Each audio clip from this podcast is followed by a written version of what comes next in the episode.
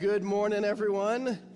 For like the third time, like I've already been up and down a bunch. Uh, Matthew chapter 11 is where we're going to hang out. If you have your Bibles today, Matthew chapter 11, grab your notes out of your bulletin or maybe fire up that Journey app so you can follow along. Listen, if you're brand new to church, you're like, man, I don't have a Bible. I've never read the Bible. We were hoping you would be here so that everything we read from Scripture will be on the screen, so it'll be really easy for you to follow along. So we hope you have a, a good experience. Even if you've never been to church before, we hope it's a good experience for you. And I want to pause right now because I felt like the Lord laid this on my heart in our 845 service, and I didn't say it.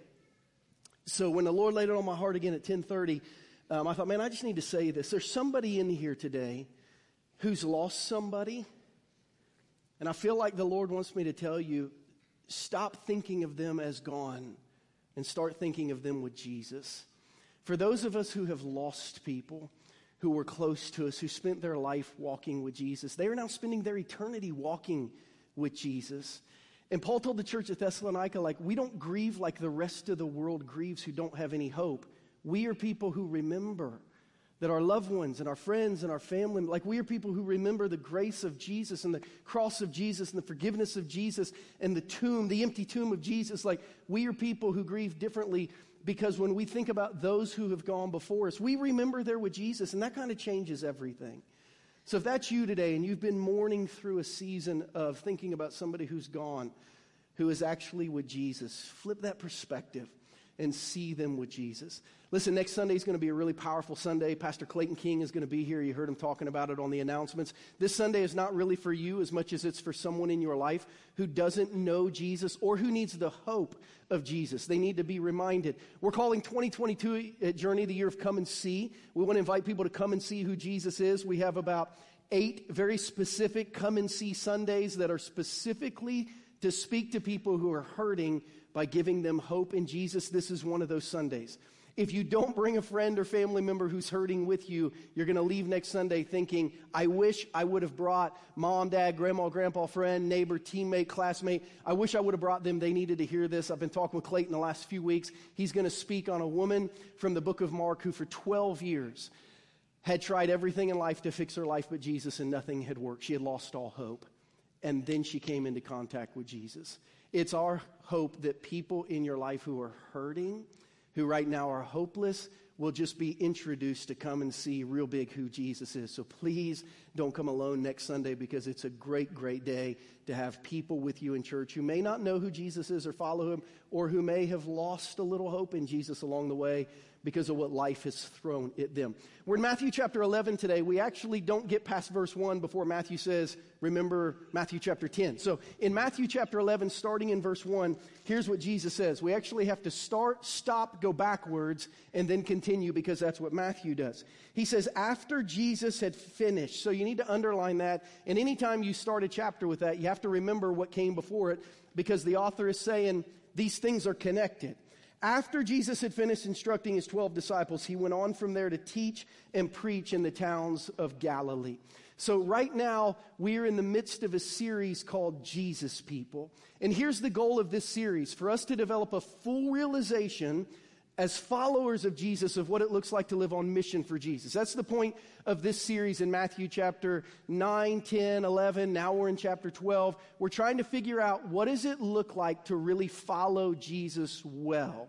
We actually started two years ago in Matthew chapter 5 in the Sermon on the Mount, listening to the teaching of Jesus. And I'll be really honest with you, the first nine and a half chapters of Matthew were pretty positive for Jesus people. Jesus laid out the foundations of his message, of his teaching, of his followers, of his mission. Very little went wrong. And about halfway through Matthew chapter 10, so about nine and a half chapters in, Jesus also filled us in on a little more info that Jesus' followers and Jesus' mission would be rejected by some people and in some places. We actually spent 42 verses in Matthew chapter 10 talking about two spiritual realizations that Jesus people have to have as they walk with Jesus. Realization number five is like, it's not going to be easy. So, in this series in Matthew 9 through 11, we're learning nine spiritual realizations that Jesus people eventually have if they live and die as followers of Jesus. You eventually get to the point where you realize it's not easy. Not everyone is for Jesus. And when they find out I am for Jesus, they are against me. Jesus just said, like, you need to be aware that that's going to happen. But we're going to go anyway. Like, we're going to realize sometime that we're going into hostile territory. We're going to realize it won't be easy, but we're going to go anyway, and we're going to have tremendous impact. Those were the last two weeks in Matthew chapter 10. But here's what we're going to learn in Matthew chapter 11 when it's not easy, but you go anyway, when you are both rejected and impactful, it can really bruise your soul a little bit. And when your soul begins to get beat up living on mission for Jesus, you're going to realize realization number seven that we're going to look at today. You're going to realize that doubt spiritually is very real, and it's also okay. When you find yourself living in a world where not everyone is for Jesus, and because you're for Jesus, they're against you, but you try to live for Jesus anyway, you're going to get beat up spiritually. And as you begin to beat up, get beat up spiritually, you're going to begin to question spiritually. And you need to realize as a Jesus follower, that's, that's real and it's okay. It's very, very normal. But we want to use that doubt to push us closer to Jesus, not take us further away from Jesus. So that really is the goal of today's message. John MacArthur, speaking about this text in Matthew chapter 11, says, Except for when we willingly continue in sin, we're never so vulnerable to doubting God's goodness and truth and believing Satan's lies as when we're suffering. And maybe, maybe that's where God wanted me to connect the dots. Some of you today continuing to live in a posture of suffering because of someone you've lost, your heart is still really, really wounded. And when your heart suffers, your mind begins to doubt, and the lies of the enemy begin to fill your head. If you're here and you're suffering, what we want you to know is we're here for you. We're willing to suffer with you. Whatever you need for us, we'd like to step into the middle of your mess and walk with you until you feel like you're okay, because that's what we believe Jesus does for us. But if you're here and you're not suffering, you probably know someone who is. And here's what you need to know for your Christian friends and family members who are suffering it's causing them to doubt God. Like we just sang that song about like the goodness and mercy of God, like following me every day of our life. And some of you are like, that's not true of me right now. I know the Bible says it, but I'm not experiencing it. The suffering in my life is causing me to question what the Bible says about God. For those of us who know people who are suffering, we need to stay closer to them, not further away, because doubt has a way of kind of messing with their mind spiritually and telling them that they cannot trust God. And we are watching on a worldwide stage suffering right now for the people in Ukraine, for those of you who have been watching that unfold. Some of you all week long have been watching the Russian invasion of the Ukraine, and some of you in your hearts have been saying something like this I just wish there's something we could do. And for some of you, there might be. We have a large team of Fellowship of Christian Athletes, which is a ministry in Kansas City that works with coaches to disciple athletes really all over the world, but it's headquartered here. We have several Fellowship of Christian Athletes team members who go to our church, and they were this week at their annual conference in San Antonio. And at that annual conference in San Antonio was the Fellowship of Christian Athletes from the Ukraine, a group of about 25 families. I want to show you a picture of them who packed a suitcase to come for a one week conference and who are not now sure if they can ever go home. Some of them came with their children, some of them left their children at home. And FCA reached out to Journey because we have such a connection with them and basically said, Christian, we've got 25 families who don't know what they're going to do. Uh, they left their home with a suitcase, and now they're not allowed back in, and they're not sure whether or not they're ever going to be able to go home. So we're bringing these 25 families to Kansas City, and we're praying that God's church might open up their arms to house some of these families, to clothe some of these kids. Most of them are English speaking, to just kind of wrap their arms around them in probably this season of a couple weeks to a month to figure out what's next. If that would be you, if you'd be willing to help, we've got 25 families from the Fellowship of Christian Athletes Ukraine who run that ministry who are getting ready to come to our town. And they had no idea a week ago that they have, would have nothing, but their entire world has changed. And if you would be willing to open your home, or if you'd be willing to open your pantry, or if you'd be willing to open your billfold, or if you'd be willing to open some of your closets, these families and their children need help. FCA will kind of quarterback this thing, but as a part of our church, if you'd like to help, all you got to do is take this connection card and just write FCA Ukraine on it give it to our connection center. They will pass it along to the Fellowship of Christian Athletes. If you say, I'm not sure what I can do, but I want to help, I, I just want to do something, just make sure by the end of the service you take this card and put FCA Ukraine, give it to our connection center. They'll be in touch with you this week. It's probably going to take a lot of churches in Kansas City to meet all of the needs that are there with these 25 families. is going to take all of us to meet the needs of all of our friends who are suffering. So, as we get ready to jump into today's message, I think it'd be good if we just kind of pause and pray and ask God to kind of set our hearts up to receive His truth today. So, would you pray with me? Would you take a deep breath? kind of settle your heart into this moment. Ask God to speak to your heart through today's Bible study. Tell Him that you'll try to listen and act on what He says. God, that is our pretty simple prayer today that you would speak to us and that you would help us to do uh, what you say to us. We know that as difficulty in life grows, so does doubt. So help us if we're suffering and we're doubting to grow closer to Jesus. And God, for the entire situation that's going on in Eastern Europe right now, but for specifically these 25 families from the Ukraine who work for the Fellowship of Christian Athletes who are coming to Kansas City with just a suitcase and no understanding of what the future might look like. God, may we open our hearts to pray, and for those who might be willing to open their homes or their closets or their pantries uh, or their bank accounts to help. I just pray you'll speak to people who are supposed to help, to help in a way that helps these families experience Jesus in the midst of their suffering. That's our prayer. And God, we pray it today in Jesus' name. And everyone said, Amen. So we can't fast forward. I wish we could because the Sunday after Easter, we're going to enter a 17 week sermon series in Matthew 13 through 17, just called The Kingdom. In Matthew chapter 13, Jesus begins to talk to his followers about what the kingdom if God is going to be like. And we're going to look at profiles of kingdom citizens. We're going to look at what a kingdom mindset looks like. We're going to learn what it looks like to live in Jesus' kingdom.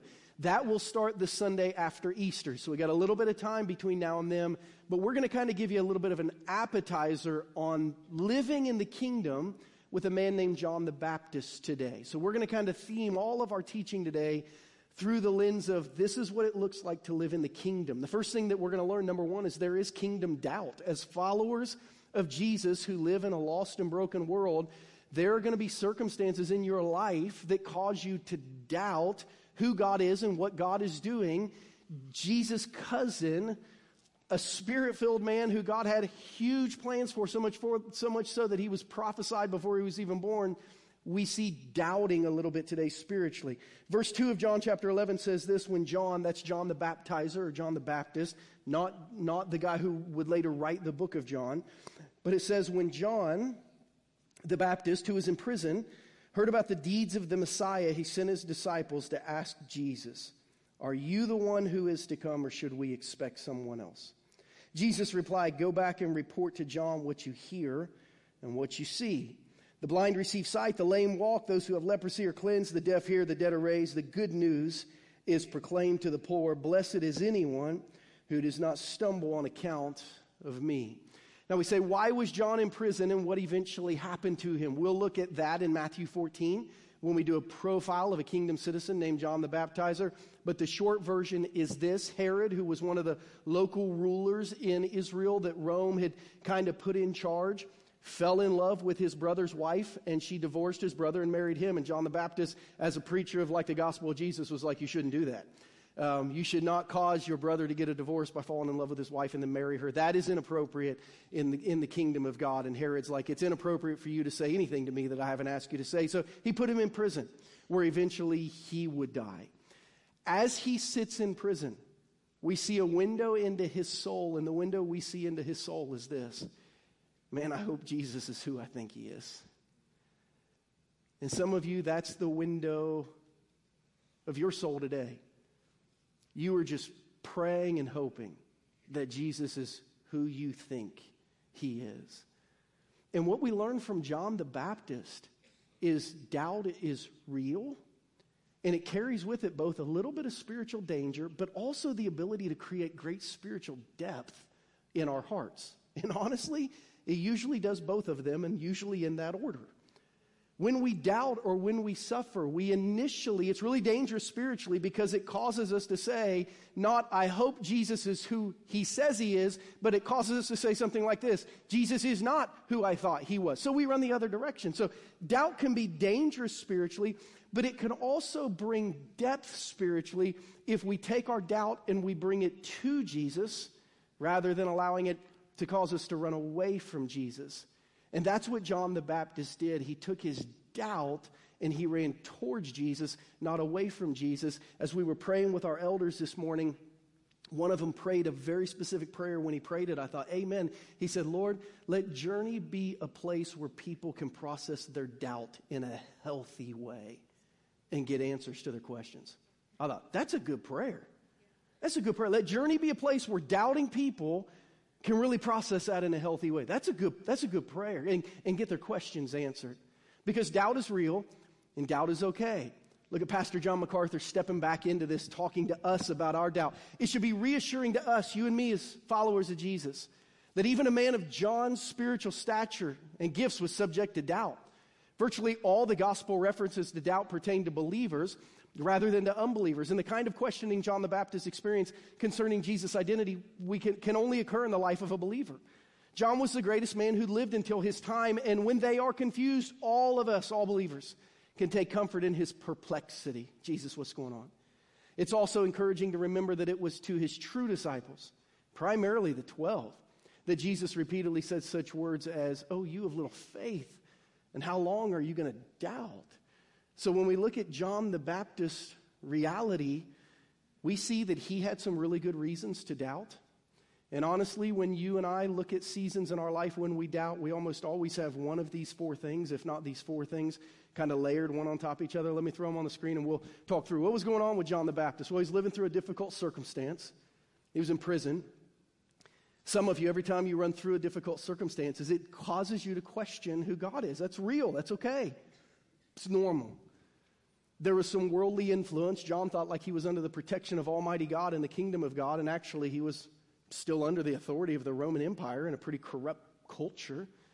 He had some incomplete revelation which meant he had been told who Jesus was up to that point, but he wasn't quite sure who Jesus was going to be in the future, and he had some unfulfilled expectations. If we could put statements to these, the statements that we say, usually we don't say them, we think them. But if we could be honest enough to state what we were feeling, our expectations might sound like this. We might go through a difficult experience or circumstance and say, My experiences don't really match God's promises at this time. I can't sing that song that we sang in church. Because while the Bible might say it's true, my life right now says it's not. I'm going through a difficult circumstance and it's causing me to question whether or not that's really true biblically. That's one of the main reasons we doubt is that life experience does not match what the Bible says. Worldly influence, culture around me seems stronger than Christ in me. Like I want more than anything to really live for Jesus. But it honestly feels like if I did that, my boss has more control over my life than Jesus, and he or she's going to make it difficult on me. I teach in the public schools, and if I really ministered to my kids and students the way that Jesus wanted to, it really feels like the school board has more influence over me than Jesus does, and like that, that might get me in trouble. I really want to walk all the way with Jesus, but it really feels like my spouse and my kids have kind of more control over me. Like I want to give Jesus everything, but it feels like that Jesus doesn't have as much control as other people, and that could be really, really dangerous. Incomplete revelation, there's not a verse for this. I walk through something in life and nothing to the Bible Nothing in the Bible specifically encourages my heart real time in that moment. There's not a verse for this. And then unfulfilled expectations. I think a lot of times when we suffer and when we question Jesus, the unspoken reality of our life is this I expected, I think, to have it better than Jesus. Because those of us who really know his story believe that Jesus was in the center of God's will his entire life that it was the safest and most impactful place to be. And we know that, like, he was homeless most of his ministry, and we know that he lived in, a, in probably poverty his entire ministry, and we know that he was arrested unfairly, and, and they nearly beat him to death, and then they, like, they killed him. They hung him on a cross, and, like, he was right in the center of God's will his entire life. Yet we think in American Christianity, if we're in the center of God's will, nothing ever goes wrong to us or for us. And what we're saying is, I guess I guess I'm expecting God's will for me to be better than it was for Jesus. Because Jesus was exactly who God wanted him to be, but he had some really hard moments. If I'm going to be exactly who God wants me to be, I don't expect to have any hard moments. So sometimes I think we detach our life from the reality of who Jesus was. But all of us have these reasons to doubt. I'll never forget May 22nd, 2011, literally getting blown off of a baseball field. Uh, my son's baseball team was playing in Sedalia, Missouri that day, and we'd reached the championship round kind of late in the afternoon. So we were in the championship game and a storm came up that literally had such violent bursts of wind.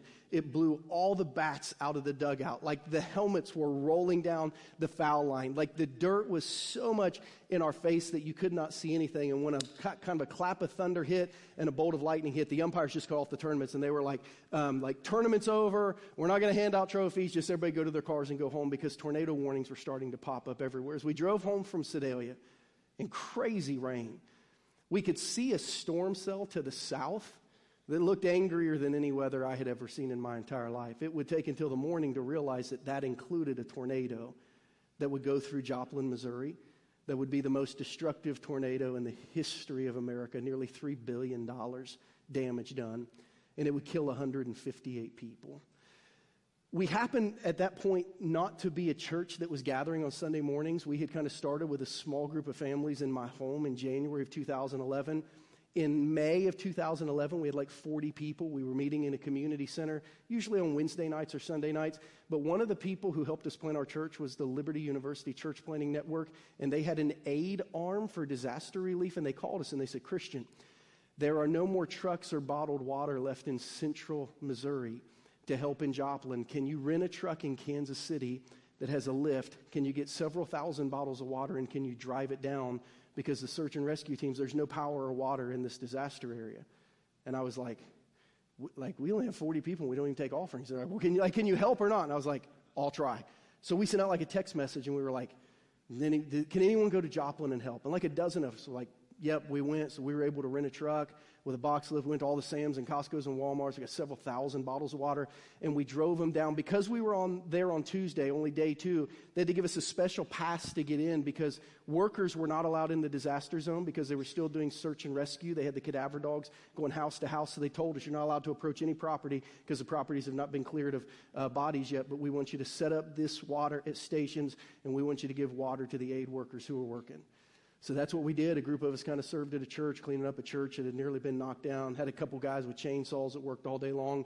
And then me and a couple others drove around in this truck delivering water all day long. And for those of you who have never been in the aftermath of an F5 tornado, it's indescribable.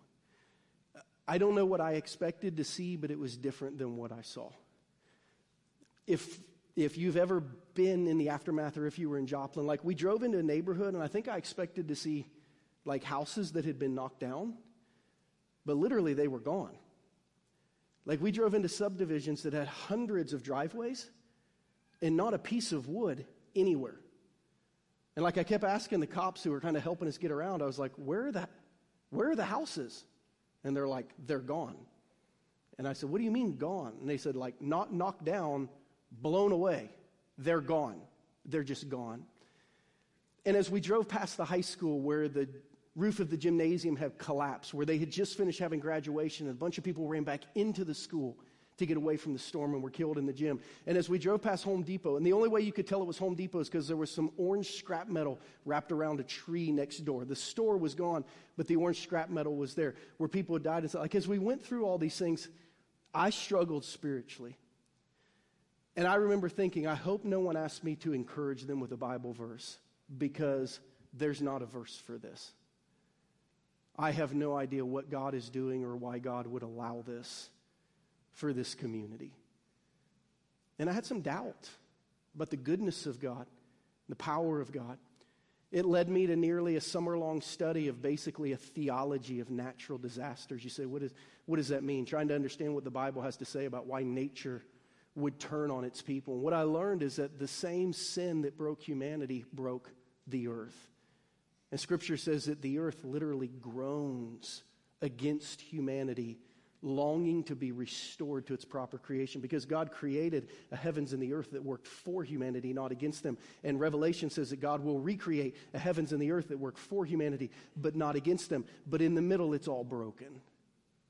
And the same thing that has broken our hearts has broken the world. And I thought, man, like only Jesus, only Jesus, only Jesus coming back can restore anything that's happened here. Somebody say the name Jesus. See, when you get to your place of doubt and you look through these four reasons to doubt, You have to realize there was a three hour period in Jesus' life where he had all four of these. He hung on the cross in what the Bible defined as probably a total eclipse of total darkness. And at the end of three hours, he uttered these words My God, my God, why have you forsaken me? He was in the most difficult circumstance of his life.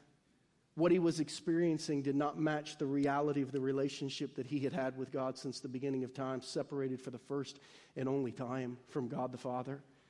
The worldly influence had nailed him to a cross, and at that point seemed like it was winning. There was incomplete revelation that Jesus had not yet risen from the dead into a glorified body, so he hung in the pain of the natural because the supernatural had not yet happened. And certainly the expectations where Jesus prayed the night before the cross, like, if there's any other way, could I do it another way? And God was like, no, like, this has to be the way. Like, there was this tension in the soul of Jesus. And the author of Hebrews says, when you suffer, so much that it causes you to doubt. In Hebrews 12, he said, Remember Jesus. Like, you got to remember Jesus. You got to consider him who suffered on the cross because he didn't turn down his difficult circumstance. And he didn't turn down incomplete revelation. And he didn't turn down looking like he was losing to the world from all. Like he went through all of that so that when you went through your suffering, you could look to him and he could help you. And then the author of Hebrews says, like, and by the way, you haven't gone to the cross yet. So you're suffering, but Jesus can help you in your suffering. Somebody say, Jesus. See, when life gives us reasons to doubt, Jesus gives us reasons to trust. So John the Baptist is like, Are, are you who I think you are? And Jesus said, Tell him that I am. Tell him to hang in there. Tell him not to hang it up when he suffers, but to hang in there when he suffers. And what's interesting is like Jesus steps into this situation and like basically tells John the Baptist, like, you can trust me, but like I'm not going to change your circumstance. So Jesus like tells John the Baptist, I am who you think I am, and you can trust me, and I'm going to be with you, but I'm not going to re- I'm not going to really deliver you. So kingdom doubt only finds its only finds its help and only finds its hope in kingdom trust. And sometimes God leaves you right where you are. But his promise is, I'll be with you where you are. And just don't forget about Jesus because he went through this so you wouldn't have to go what you're going through alone. So kingdom doubt is very, very real. You say, what caused John the Baptist to run towards Jesus with his doubt instead of away from Jesus with his doubt? Well, he had some kingdom distinction. That would be number two. John the Baptist lived with this kingdom distinction. I'll unpack it more fully in Matthew 14 when we get there. But John the Baptist, here's like, here's what you need to understand. Why would he run to Jesus when he doubted rather than away from Jesus when he doubted? Because John the Baptist was looking for confirmation that his faith was in the right place. He wasn't looking for information on whether or not to have faith. He'd already placed his faith in Jesus. What he was trying to confirm was that he was still good. It's interesting. In Matthew chapter 9, we see John send his disciples to listen to Jesus teach, ask some questions of Jesus, and then bring back the answers. In Luke chapter 7, we see John send his disciples to interact with Jesus, ask him some questions, and bring back. So John the Baptist not only baptized Jesus and said he's the Messiah, he constantly had runners going back and forth saying, Watch this guy and let's make sure. So, like, John the Baptist had done his homework. We see him throughout scripture saying, go make sure. And then they come back like, yep, he's still doing. Go make sure. Yep, he's still doing. So he had done his homework spiritually. He was just like the father in Mark 9 24, who, when he brought his son who was having seizures to Jesus and said, Jesus, if you can do anything, please help me. And Jesus said, What do you mean, if? And he said, If you believe, I can do anything. And the father quoted his famous prayer. He said, I believe, help my unbelief. That's what John the Baptist was doing in Mark chapter 11. He was saying, Jesus, I believe and have placed my faith in you, but right now some circumstances are causing me to have unbelief. Can you help me confirm that my unbelief is an aberration of spiritual warfare so I can still trust you? I think one of the most powerful things that Christians can do when they are struggling with unbelief is just say it out loud. I'm struggling to believe. When I lost someone close to me, it's now making me struggle to believe. When my husband or my wife walked out, it's now making me struggle to believe. When I gave the first 10% of my income tithed and then I got fired, it made me struggle to believe. When we lost one of our kids uh, with a miscarriage, it's made me struggle to believe. When my mom or dad died, it made me struggle to, like, I think the most powerful thing we can do with our unbelief is say it out loud. Jesus, I am trying to believe, but I got this thing over here and I need some help with it. I think if you can do that, your doubt will drive you to Jesus rather than from Jesus. But you got to be willing to say it out loud. Basically, what John the Baptist was saying is like the title of our Bible study today. He was saying, like, I need to have faith in my faith. Like sometimes Christians need to have faith in your faith. I believe, but sometimes like not enough. So like I'm just gonna have to like I, I don't have any reason right now other than faith to believe in my faith. That was John the Baptist. And when we look at John the Baptist, we read from Jesus some distinctions that he had in his life that made him run to Jesus with doubt rather than away from Jesus. Let's look at him in verses 7 through 10. It says, As John's disciples were leaving, Jesus began to speak to the crowd about John. What did you go out into the wilderness to see? A reed swayed by the wind? If not, what did you go out to see? A man dressed in fine clothes? No, those who wear fine clothes are in the king's palaces. Then what did you go out to see? A prophet? Yes. I tell you, and more than a prophet. This is the one about whom it's written. I'm going to send my messenger ahead of you who will prepare, who will prepare your way before you.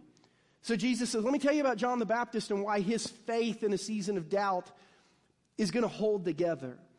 Because he had some realities and he had some reactions to doubt that because of his spiritual distinctives in his heart held his heart together. What were those? Let me give you three. Jesus said, Here's why John the Baptist, here's why his faith held together when he doubted. One, because he had some core convictions. This was not a guy who was easily swayed. James chapter 1 says, when you go to God, you must believe and not doubt, because he who doubts is like a wave of the sea, and like you're just blown and tossed everywhere. And an un- and a double minded man, a person that like, can't make up his mind, is unstable in everything he does. Like John the Baptist had some core convictions. This man is not easily swayed. He's given his life for me, and even in a moment of doubt, he's just checking whether or not he's still good. But he's got some core convictions. He's built some core theology in his life. He's not easily swayed with whatever the latest Facebook trend or news alert scare is. Like, he can't be easily swayed. Secondly, he's been willing to personally sacrifice his entire life. When you went out to see John, was he wearing nice clothes? No. Was he eating nice food? No. Because John never tried to leverage the kingdom for his own good. John's call in the kingdom was always Acts 20, 35, where Paul says, Remember how Jesus taught? He says, Better to give than receive. So, like, John was always willing to personally sacrifice. John was not coming to Jesus saying, What have you done for me lately? Which is how so many of us approach Jesus in our faith. When God is good, I follow closely. When He's not, I'm out. What have you done for me lately? That was not John. John was a man of personal sacrifice. He was always looking at what he could give the kingdom, not what he could receive from the kingdom. So, even this time in jail, I don't want to say it wasn't a big deal, but it didn't cause him to quit. And that's because he was fulfilling his personal calling. And I want you to watch closely what I believe is happening in Matthew chapter 11. Because John doesn't ask to be released from prison or spared from death. What does he ask Jesus? Are you the Messiah? He's just confirming, Are you the Messiah? Why? Because in Luke 117, an angel came and spoke to his dad and said, Your wife is going to have a baby, and his only purpose in life is going to be to tell the world who the Messiah is. So I think John is trying to fulfill his calling here. I think John's only concern sitting in prison is not, am I going to get out of here? Am I going to survive this? But did I do what God created me to do? I'm just double checking because God put me on planet Earth to tell the world who the Messiah was. I said it was you. Am I good? Like, you're the guy, right? And what if you and I, when we suffered and struggled, instead of asking the question, How do I get out of this? began to ask the question, How do I point people to Jesus through this? What if we saw our suffering as one of our spiritual callings to point people to the Messiah rather than a spiritual problem to find our way out of? That might change not just our perspective, but how the world sees Christians suffer. Because John nowhere says, Are you going to get me out of here? John nowhere says, Am I going to survive this? John asked one very specific question Are you the Messiah? Because my only job in life was to tell the world who the Messiah is. I just need to make sure I got it right. If I got it right, I'll die in prison knowing I did what God created me to do. I just need to make sure I'm doing what God has created me to do. See, John ran to Jesus with doubt instead of away from Jesus because he had some core convictions he was willing to personally sacrifice. And he knew what his personal calling was. Journey can help you, by the way, find these things. If you're saying, you know, I, I, struggle with core convictions, I don't know a whole lot about the Bible, I'm not really able to answer questions real easily, like we can help you with that.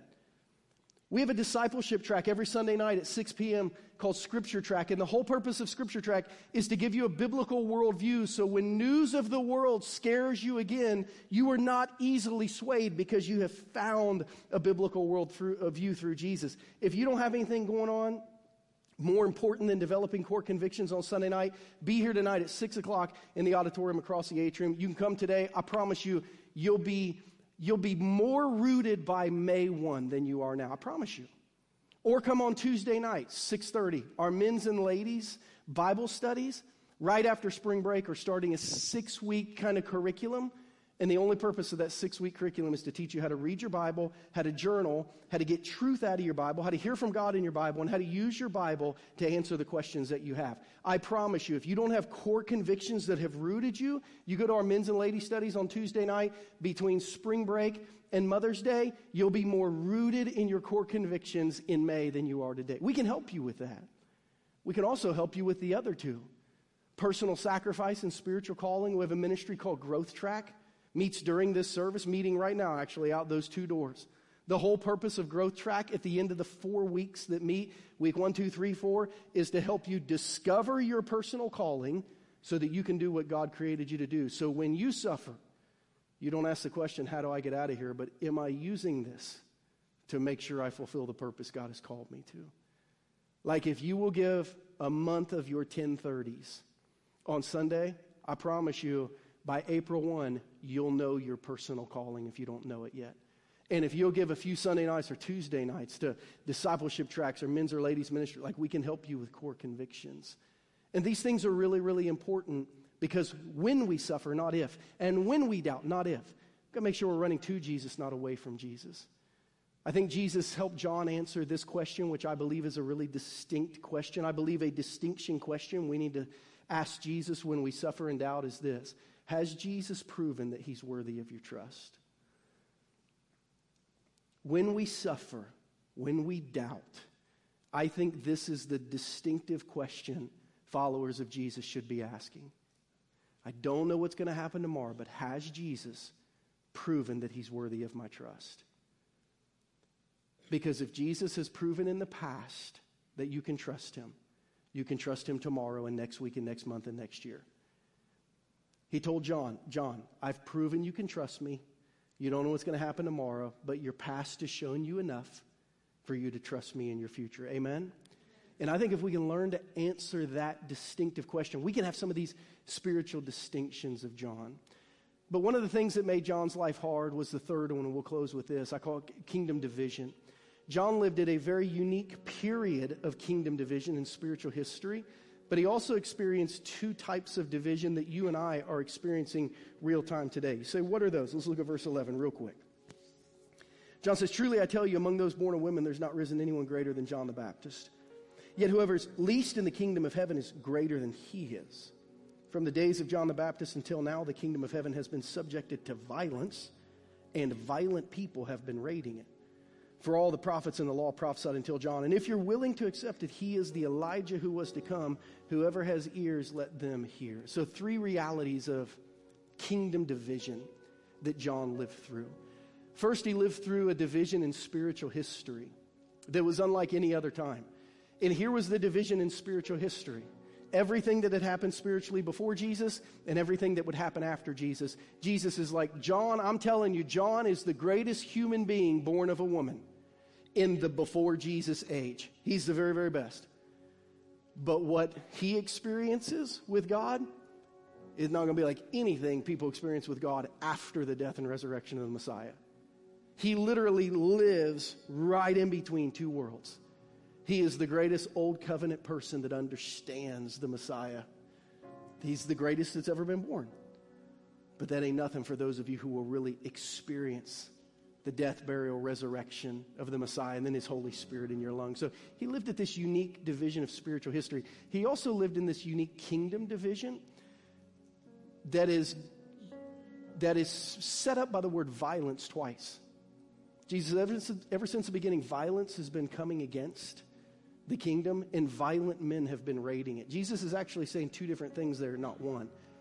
The word from an outside perspective means oppress. Jesus says, ever since we've been talking about the kingdom, people have been oppressing it. John the Baptist has been arrested, they're going to behead him.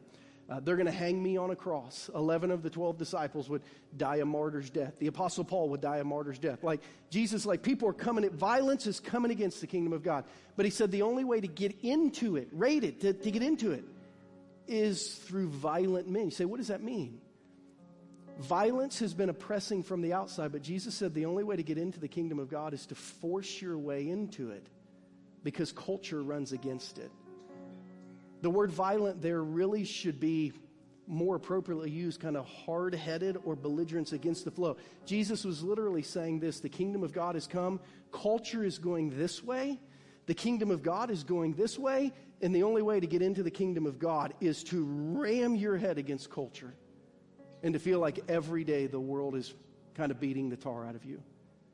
If you say, man, every, ever since I became a Christian, I feel like the whole world is against me, you're doing it right. That's what it means. When Jesus says violent men, right, he said it takes a little grit, it takes a little toughness, it takes a little energy to get into the kingdom of God and continually swim upstream because they are against you and you are going to be going against the flow of culture. It will feel like the whole world is against you. But John the Baptist did it, and so can you. And then there was a division in his spiritual experience. Jesus said he is the Elijah to come. The Old Testament ends in Malachi 4 with uh, the prophet Malachi saying that the Elijah, the prophet Elijah will come and he'll turn the hearts of children to their parents and parents to their children before God comes and judges the whole land. And John the Baptist thought it was his job to change people's hearts so that God wouldn't have to judge the land. But that's not what Malachi 4 says. Malachi 4 says that while people's hearts are being judged, God's judgment will wait, but it'll still come against the land. I think John thought if the kingdom of God comes, literally everyone is all in or everyone's all out, but it can't be that some enter and some stay out. And Jesus is like, it's exactly what happened. John's spiritual experience is the same thing you and I experience. It's what I call our divided kingdom, my divided kingdom, your divided kingdom. Here, here it is in one simple statement The kingdom of God lives in us, but we don't live in it and it kind of makes life hard. That was John the Baptist's spiritual experience. Wait a minute, I came to open the door to the kingdom of God. Don't I live in it? And Jesus like, well, it lives in you. You live in Rome. Jesus in Luke chapter 17 was like, the kingdom of God is among you. And then they killed him. Like, wait a minute, like, was it or was it not? It's like, yeah, part of that process was the crucifixion of Jesus. And now today, you and I have the kingdom of God that lives in us, but we live in Kansas City and it is not the kingdom of God. And every day we feel like we're swimming upstream, not just through culture, but through the experiences in our life that cause us to suffer, that cause us to doubt, that make us wonder if we should just throw it all away. Don't hang it up. Hang in there. You say, Christian, what about all the questions that I have? One of the next steps I wanted to give you as we close our message today is in your bulletin. It's this little card. I asked one of our elders who teaches apologetics, a seminary graduate, I said, Man, I'm going to talk to our people about doubt, and I'm going to tell them doubt's okay. Questions are okay. Questions can build their faith, but like I think we need to then like pretty quickly answer all those questions. Will you teach a half day apologetics class for anyone who has questions about their own faith, or maybe their friends and family have been asking questions that they can't answer? Doubt's real, it's okay, but we want to use it to push us closer to Jesus. He said, I'd love to. So, Saturday from 8 to noon, in person or online, we're going to have four sessions. How can we really know that God is real? How can we know that the scriptures came from God? Session two. How do we really believe, or why should we believe that Jesus died and was buried and rose again? And session number four, how do we talk about pain and suffering and still believe God is a good God? Those are four pretty good sessions to have. At the end of each of those sessions, 10 to 15 minutes of just Q&A. I think we've already got 25 or so people signed up before we even started today. If you would like to find out hard answers, but good, good, good questions that have hard answers for your faith, I'd love for you to come to this this Saturday, 8 to noon. or you can watch it online if you're not able to be there. But it's time to start realizing doubt's real, doubt's okay, but we got to get our questions answered spiritually. And one of the reasons this means so much to me is because I naturally am a skeptic. My bent is to question things before I believe things. And Pastor Scott and I just this week booked our uh, summer tickets to Israel. We are this summer trying to go visit some of our missions partners that we haven't been with in two years because of COVID, kind of getting in and out of places quickly Israel, Turkey, some other places, just trying to see some people on the other side of the world that you all support every time you give. And as soon as I booked my ticket to Israel, my heart, my heart was just refreshed in me. And you say, why? Because every time I go to Israel, and you wouldn't know it if you were with me, but as I walk through the fields where David killed Goliath, I walk through the streets of Capernaum where Jesus did ministry. I sail on a boat on the Sea of Galilee. Every time I walk through the streets of the old city of Jerusalem, inside me, the running narrative that rolls in my head is this it's real. Like, this stuff is real. This place is real. This stuff really happened. Say, Christian, you doubt? Yeah. Don't you believe? Yes. But I also often ask God to help my unbelief because I have a lot of experiences in life that make me want to question what this book says. So for me to be there, to walk it, to live it, to touch it, to walk along the old streets and run my hand along some of the old walls that they know were stamped and built in the time of Herod that Jesus and his disciples would have walked by. I just, as I walk, I just, I'm telling myself in my faith, this is real. You can trust this. It's really happened. That's one of the primary reasons I love going to Israel because every time I believe again, I believe again. Any of you raised in kind of traditional churches singing old hymns? Am I the only one? Some of a lot of us. I don't know why they're so catchy and memorable. I don't know. It's because it, for those of us raised in traditional churches, we weren't allowed to miss church or we go to hell. Like I don't know if it's because like we were there every Sunday.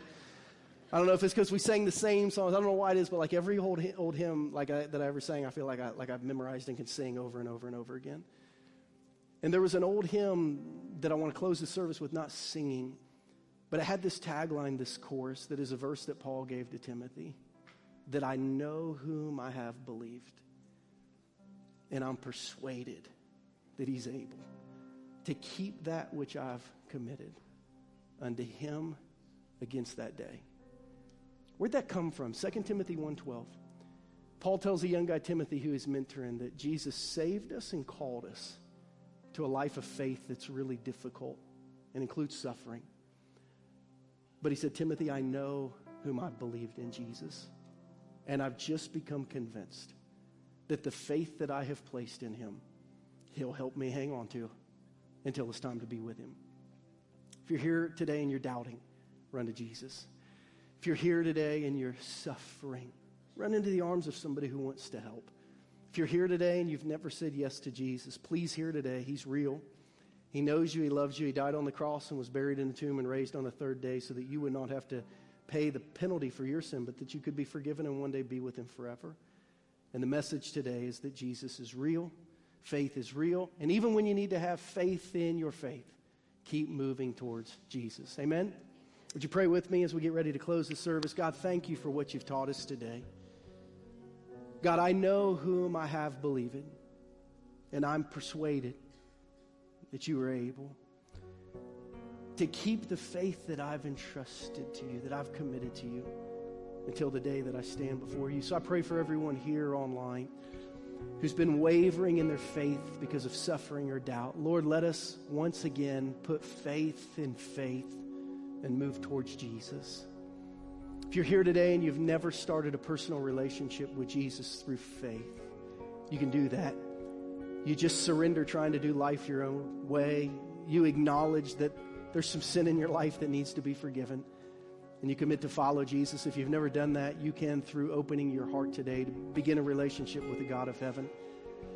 You can pray a simple prayer that goes something like this. You can repeat after me. It's not my prayer or really the words of the prayer, but it's opening your heart to Jesus that brings you into relationship with God. If you've never done that from your heart to heaven, don't even have to pray it out loud. You can pray something like this Jesus, just repeat it after me Jesus, I need you. Today, by faith, which means I don't understand it all, but I'm willing to trust it. Today, by faith, I ask you to forgive me of my sin. I ask you to cleanse me from my past. I ask you to heal me of my hurt. And I ask you to be with me in my future. Jesus, thank you for loving me, forgiving me, saving me, and helping me to begin a relationship with the God of the universe. Be with me as I walk after you. Heads are bowed and eyes are closed. If you just prayed that prayer with me, in just a second, we'll tell you how you can respond to let us know so we can celebrate with you, give you some information to help you. But if you're here and you're doubting, doubt is real and it's okay. It'll actually make you stronger if you run to Jesus. If you're here and you're suffering, we're sorry. We acknowledge it's hard to trust when you suffer, but we challenge you to run to Jesus. And if you're here and you know someone who is running from God because of their suffering rather than to God, I'm just going to ask you in our prayer time to pray for them. Heads are bowed and eyes are closed. Our worship team's getting ready to lead us. Spiritual care team, I'm going to ask you to come just get in place. While we remain in just a state of prayer, here's how we're going to dismiss this time to allow us to just kind of reflect on what God has said to us. I'll say a prayer in just a moment. Our worship team will begin to sing. When they do that, if you made a spiritual decision today and you'd like to tell someone, would you just come down to the altar and connect to one of our team members, introduce yourself, tell them you made a spiritual decision? If you're doubting and you have some unbelief, don't keep it to yourself. As we move into our prayer time and just kind of soaking in the message, would you come to one of our altar workers and just say, hey, here's my name and here's why I'm struggling with some areas of unbelief. Would you just let them pray for you? I think you'd feel comforted just by saying it and have somebody pray for you. If you want to pray at our altar alone, you can do that. We've got communion stations set up around the room. If you want to grab communion for your family to just kind of sit in this moment, spend time with Jesus taking communion, you can do that. When we feel like our altar time is finished, we'll ask you all to stand and sing and we'll dismiss together. But don't leave. Sit in what God has spoken to you and think about how you need to respond. If you want to come forward and pray, if you want to come forward and be prayed over, if you want to move towards our communion stations and take communion in your time of reflection, we want to release you to do that. Jesus, speak to our hearts. We're listening. Move us towards Jesus today. In Christ's name, amen.